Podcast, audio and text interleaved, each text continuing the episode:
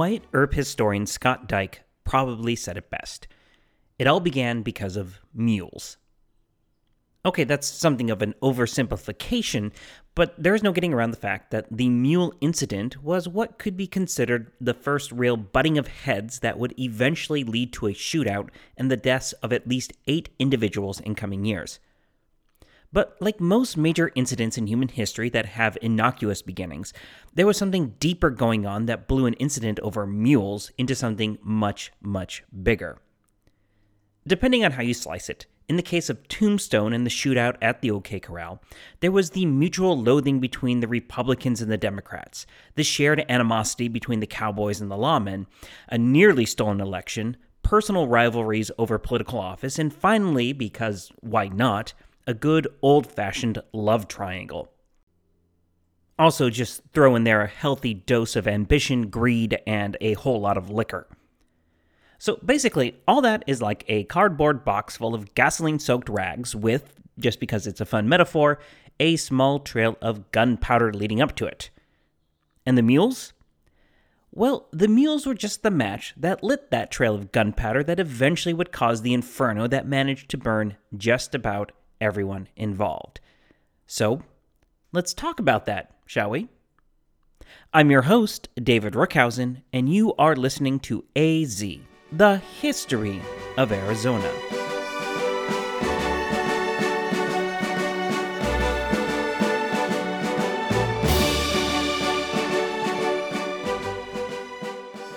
Episode 86 The OK Corral, Part 4 Mules, Guns, Sex, and Politics. Welcome back, everyone. Last week, we spent some time fleshing out the other notable characters in our story including Wyatt's brothers, Virgil and Morgan. There were more, of course, but those two are going to be the most prominent. His best friend slash degenerate drunk and gambler, Doc Holliday, and the ambitious slash lecherous lawman, Johnny Behan. And then there are the cowboys, who are so often, admittedly for good reasons, painted as the villains in this story. But now that we've introduced them, let's all throw them into the giant blender that is Tombstone. The Earps, in the form of Virgil, Wyatt, their brother James, and their wives, arrived in December 1879, with Morgan drifting down from Montana a few months later. Virgil came with the newly appointed title as U.S. Deputy Marshal, an on call sort of job with broad parameters to uphold the law and assist county and city law enforcement. James got to work right away in a saloon, while the wives brought in some money sewing and mending the tents that many were still living out of at this point. But Wyatt, well, he didn't have that much in the way of prospects. He had bought a wagon and was fixing to start a stage line based in Tombstone, but when he got there, he found two better funded outfits already in existence, so he quickly gave up on the notion. Like his brothers, he spent some time prospecting, but more with the aim of having someone buy out a promising spot rather than working it themselves. So he did what came natural. He started gambling around Tombstone's various saloons he would come to have a quarter interest in various faro games where he would fund the dealers and at the end of the night would take home any proceeds above the dealer's salary. Eventually, he found work writing Shotgun for Wells Fargo, which had just opened an office in the boomtown. So, by the summer of 1880, the Earp brothers were all in town making a go at a living when Lieutenant Joseph Hurst rode into Tombstone. And this is where the mules come in.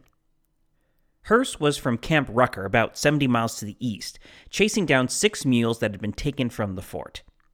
Virgil jumped at the chance to form a small posse to help the army recover its property, and Wyatt and Morgan, as well as Wyatt's boss at Wells Fargo, joined in. For the Earp brothers, it was a chance to add something impressive to their local resumes, which could mean career advancement. Local gossip led them to a small ranch outside of Tombstone along Babocomari Creek, owned by the brothers Tom and Frank McLaury. You might want to go ahead and memorize those names. The brothers had drifted to Arizona from Iowa through Texas, looking to cash in on the demand for beef. While not unreconstructed Confederates like some, they did share the broadly democratic view of the time that they wanted to live as far away from government influence as possible. Now, the McLaurys weren't home when the posse showed up, but the mules certainly were. However, Hurst was only interested in getting the Army's property back.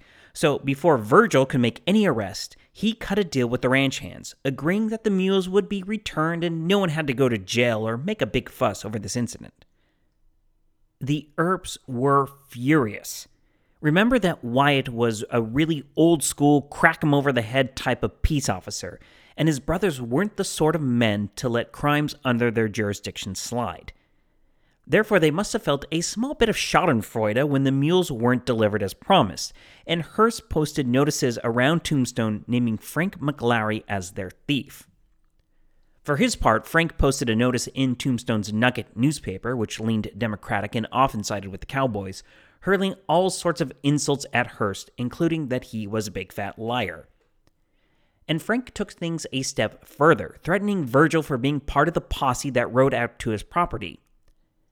This was something of a mistake on his part, as Virgil, like his brothers, was not a man to stand idly by when threatened. He promised that if he ever had a warrant for Frank's arrest, he would carry it out. And when that happened, there would definitely be no deals.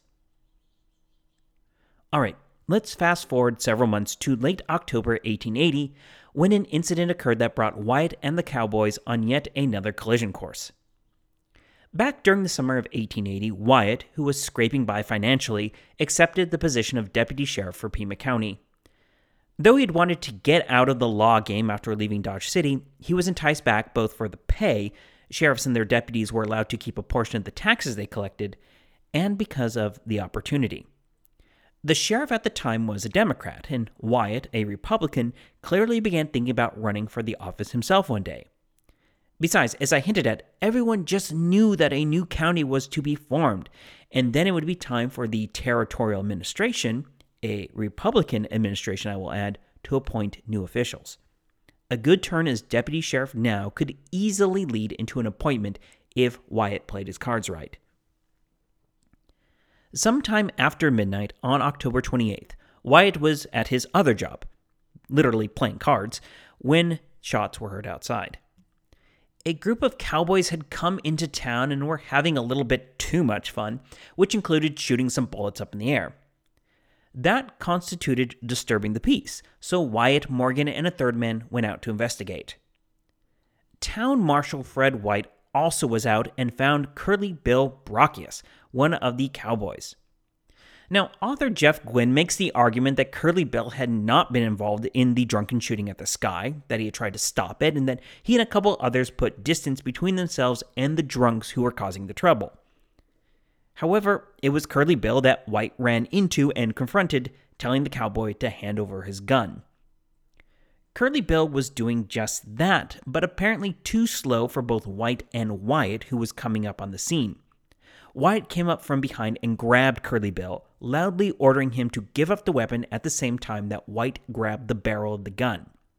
Unfortunately, when the marshal yanked, the gun went off, and a bullet tore through White's groin.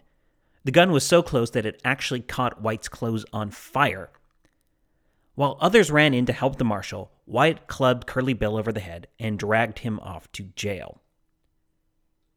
White's injuries were too severe and he died just a couple days later. Tombstone paid their popular marshal the ultimate honor.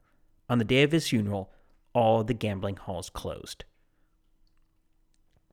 In the aftermath, the Earps found themselves at the center of politics. Both Virgil and Wyatt were involved in protecting Curly Bill from those who were in the favor of lynching the cop killer and eventually seeing him safely to Tucson while Virgil would be appointed as a temporary stand in for White. He would actually run to be the new town marshal in a special election a few weeks later, but lost and fell back to his role as deputy U.S. Marshal. Meanwhile, mayor and epitaph owner John Clum used White's death to begin whipping up political animosity against the Cowboys, read Democrats, and their lawless ways. The affair with Curly Bill and Marshal White came at a critical time just a few days before the November 1880 elections. In particular, the Pima County Sheriff was up for re election. The Democratic incumbent, Wyatt's boss, appears to have been a go along to get along sort of guy, which meant keeping the Cowboys happy by not interfering with the rustling that kept beef flowing into southern Arizona. but the Republican candidate seemed to be a by the book stickler, definitely not good for cowboy business.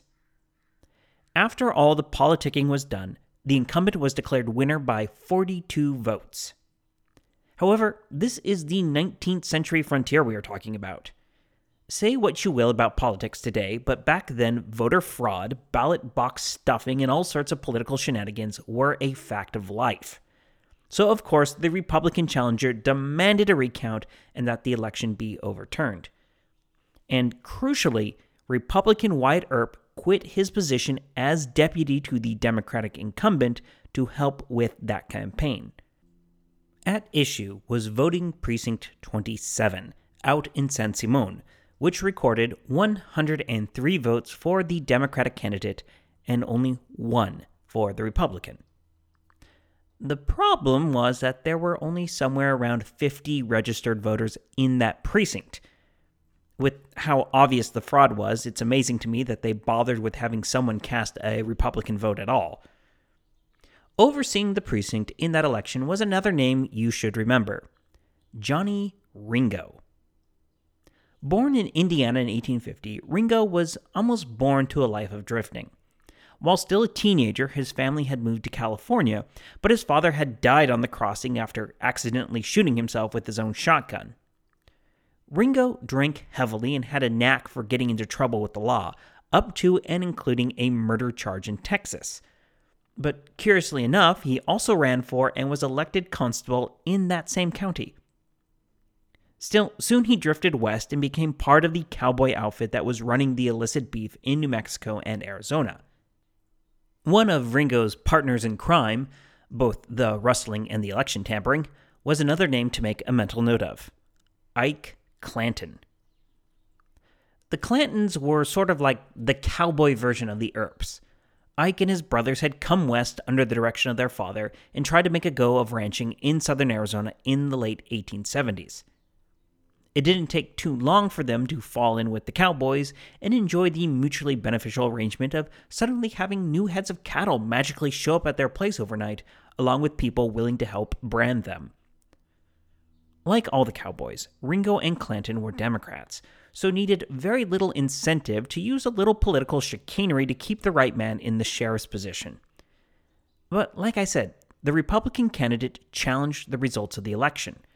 But it was his new supporter, one Wyatt Earp, who perhaps held the key to his victory. What follows comes from Stuart Lake's biography of Wyatt, as related by Guinn, so feel free to take some of this with a giant heaping grain of salt. You see, Curly Bill was still sitting in a Tucson jail, and rumors swirled that the Cowboys would try to break him out any day now. But Wyatt met with Curly Bill and perhaps others to let them know that there was another way of doing things if they were so interested. In short, Wyatt agreed to testify that the shooting of Marshal White had been an accident caused by White's jerking of Curly Bill's gun, if, and only if, the Cowboys agreed to come clean about the election. What we do know for sure is that Wyatt testified on December 27, 1880, that the shooting had been an accident, and Curly Bill was set free mainly because of that testimony. Then, the very next day, December 28th, one of the cowboys came forward and admitted that he was the fictitious individual that had certified Precinct 27's fraudulent votes. And according to this individual, Ike Clanton had put him up to it. The legal process of actually overturning the election would take months, but it appears that Wyatt's deal had done just what he had intended, if that is indeed what happened. However, it also appears to have done much more than that. The Cowboys, Curly Bill, Johnny Ringo, and Ike Clanton were furious over what had essentially been blackmail on Wyatt's part and retreated back to the tall grass to wait for the right time to strike back. And the spark moved up the trail of gunpowder just a scooch more. While Wyatt was maneuvering to have his man placed in the county sheriff's seat, he had, as I mentioned, given up his own post as deputy sheriff. The political gears were still slowly overturning the election, so in the meantime, the sheriff filled Wyatt's position with an eager young Democrat who also had his sights set on the top spot one day none other than Johnny Behan. Johnny was doing pretty well for himself in town, managing to schmooze just the right amount of people to position himself for his rise up the political food chain once again. And then came the news that everyone had been waiting for. On February 1st, 1881, the territorial legislature split off the eastern end of Pima County and called it Cochise County, after the still somewhat recently departed great and terrible leader of the Chiricahua Apache. By the way, believe it or not, we are only seven years removed from the death of Cochise, which occurred way back in episode 67. But the biggest news came the next day, February 2nd. Tombstone was officially named county seat. At this news, both Wyatt and Johnny began salivating. Governor John C. Fremont would have to appoint temporary county officials until a regular election could be held in November 1882. Wyatt expected to gain the position for one very important reason party. He was a Republican, so was Fremont. He was so attached to the party that he had quit his position as deputy sheriff under a Democrat to ensure that the right man, a Republican, wound up as Pima County Sheriff.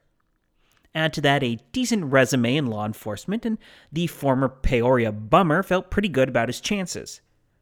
Except he did have some marks against him. First off, he was a known associate of drunken gamblers, looking at you, Doc Holliday, and the fact that Wyatt was not a people pleaser. He didn't shake hands with politicians, he pistol whipped drunks and cowboys. That stood in stark contrast to everybody's friend, Johnny Behan. Johnny had spent his time in Tombstone wisely, slowly getting the right people to warm up to him, even if he did have the detriment of being a Democrat in a largely Republican controlled town. Also, he had a law enforcement career that matched, if not exceeded, Wyatt's, including time spent as an actual sheriff before. He did have a fair number of scandals in his past, but isn't that why he had come to this boom town in the middle of nowhere, somewhere far enough from the chattering classes who remembered his indiscretions? During all of this, Johnny actually approached Wyatt with a deal. Despite their differences, Johnny claimed that he saw a great use for a dedicated, tough lawman like Wyatt. So he promised that if he was appointed, he would turn around and appoint Wyatt as his deputy, with some additional tax collection duties so Wyatt could reap some of the benefits of being sheriff.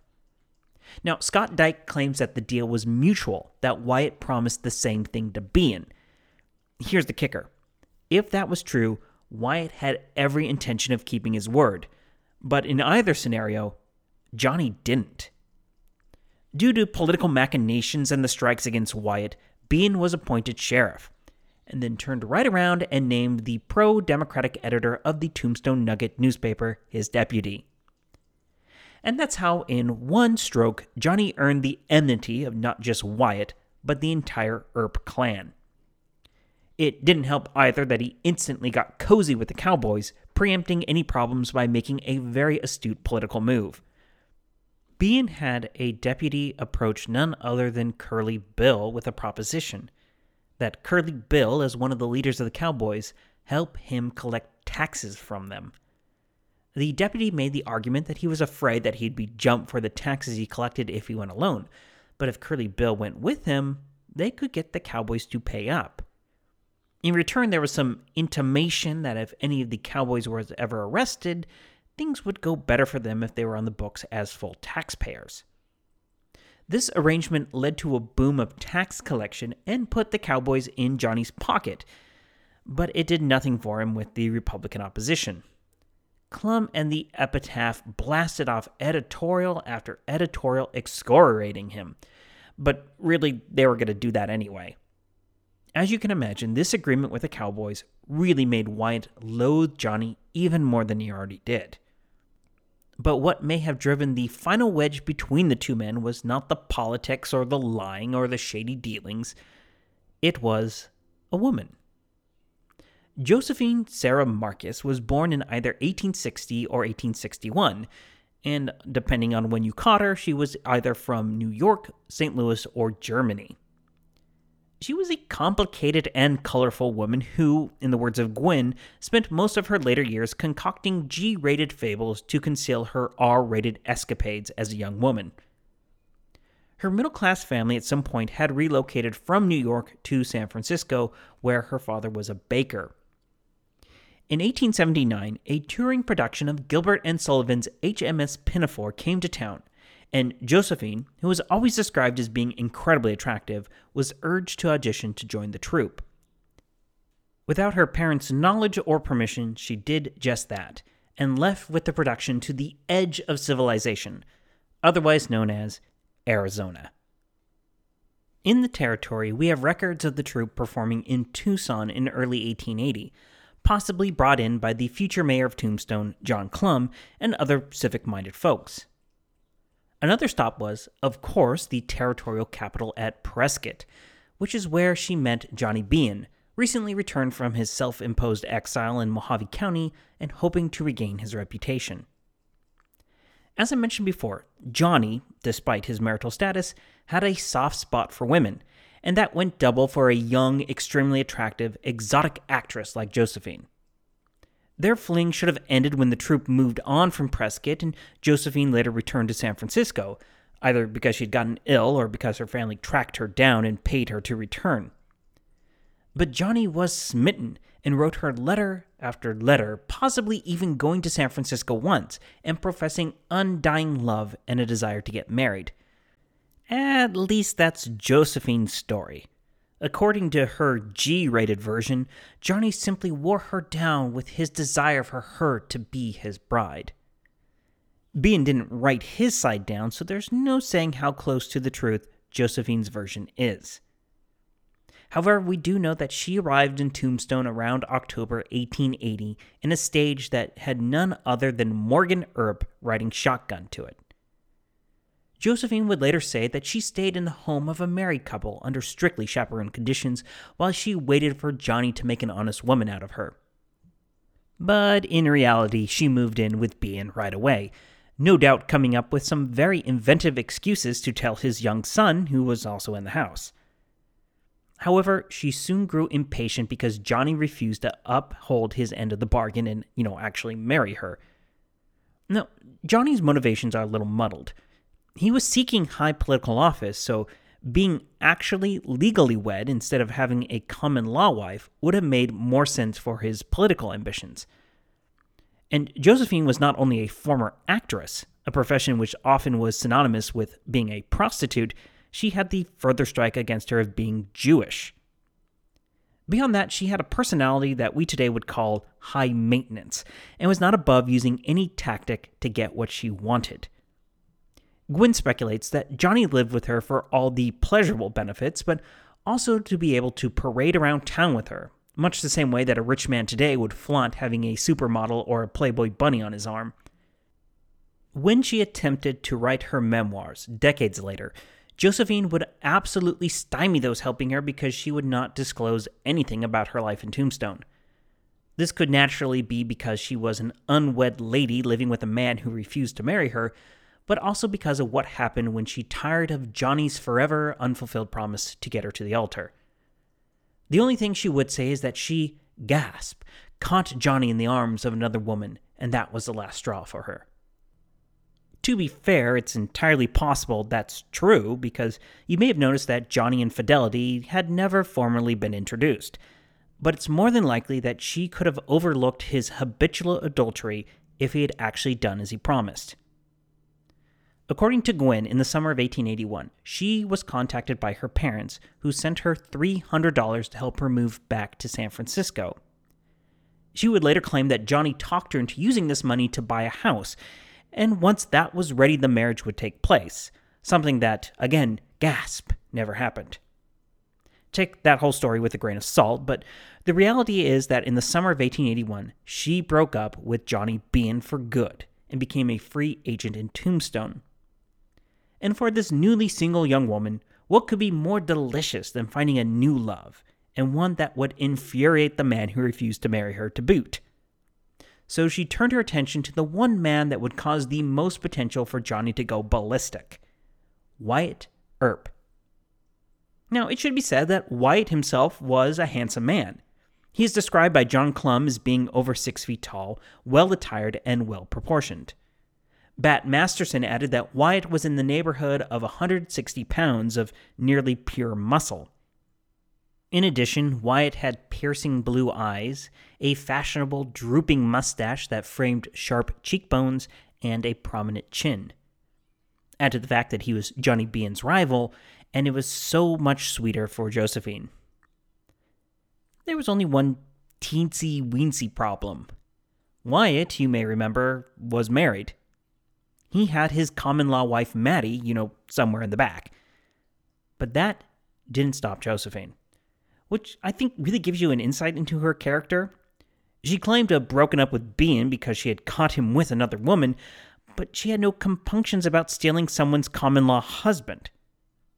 There's a reason that in her twilight years, Josephine would insist very strongly to Stuart Lake that both she and Mattie be left out of his account of Wyatt's life. Now, just to clarify, it's it's hard to say just what kind of relationship blossomed between Wyatt and Josephine during the latter half of 1881. There are reasons to suspect that they hooked up, as the kids say these days, during this time period, but we can't know for certain. As I mentioned, Josephine did her level best to expunge this time from the history books.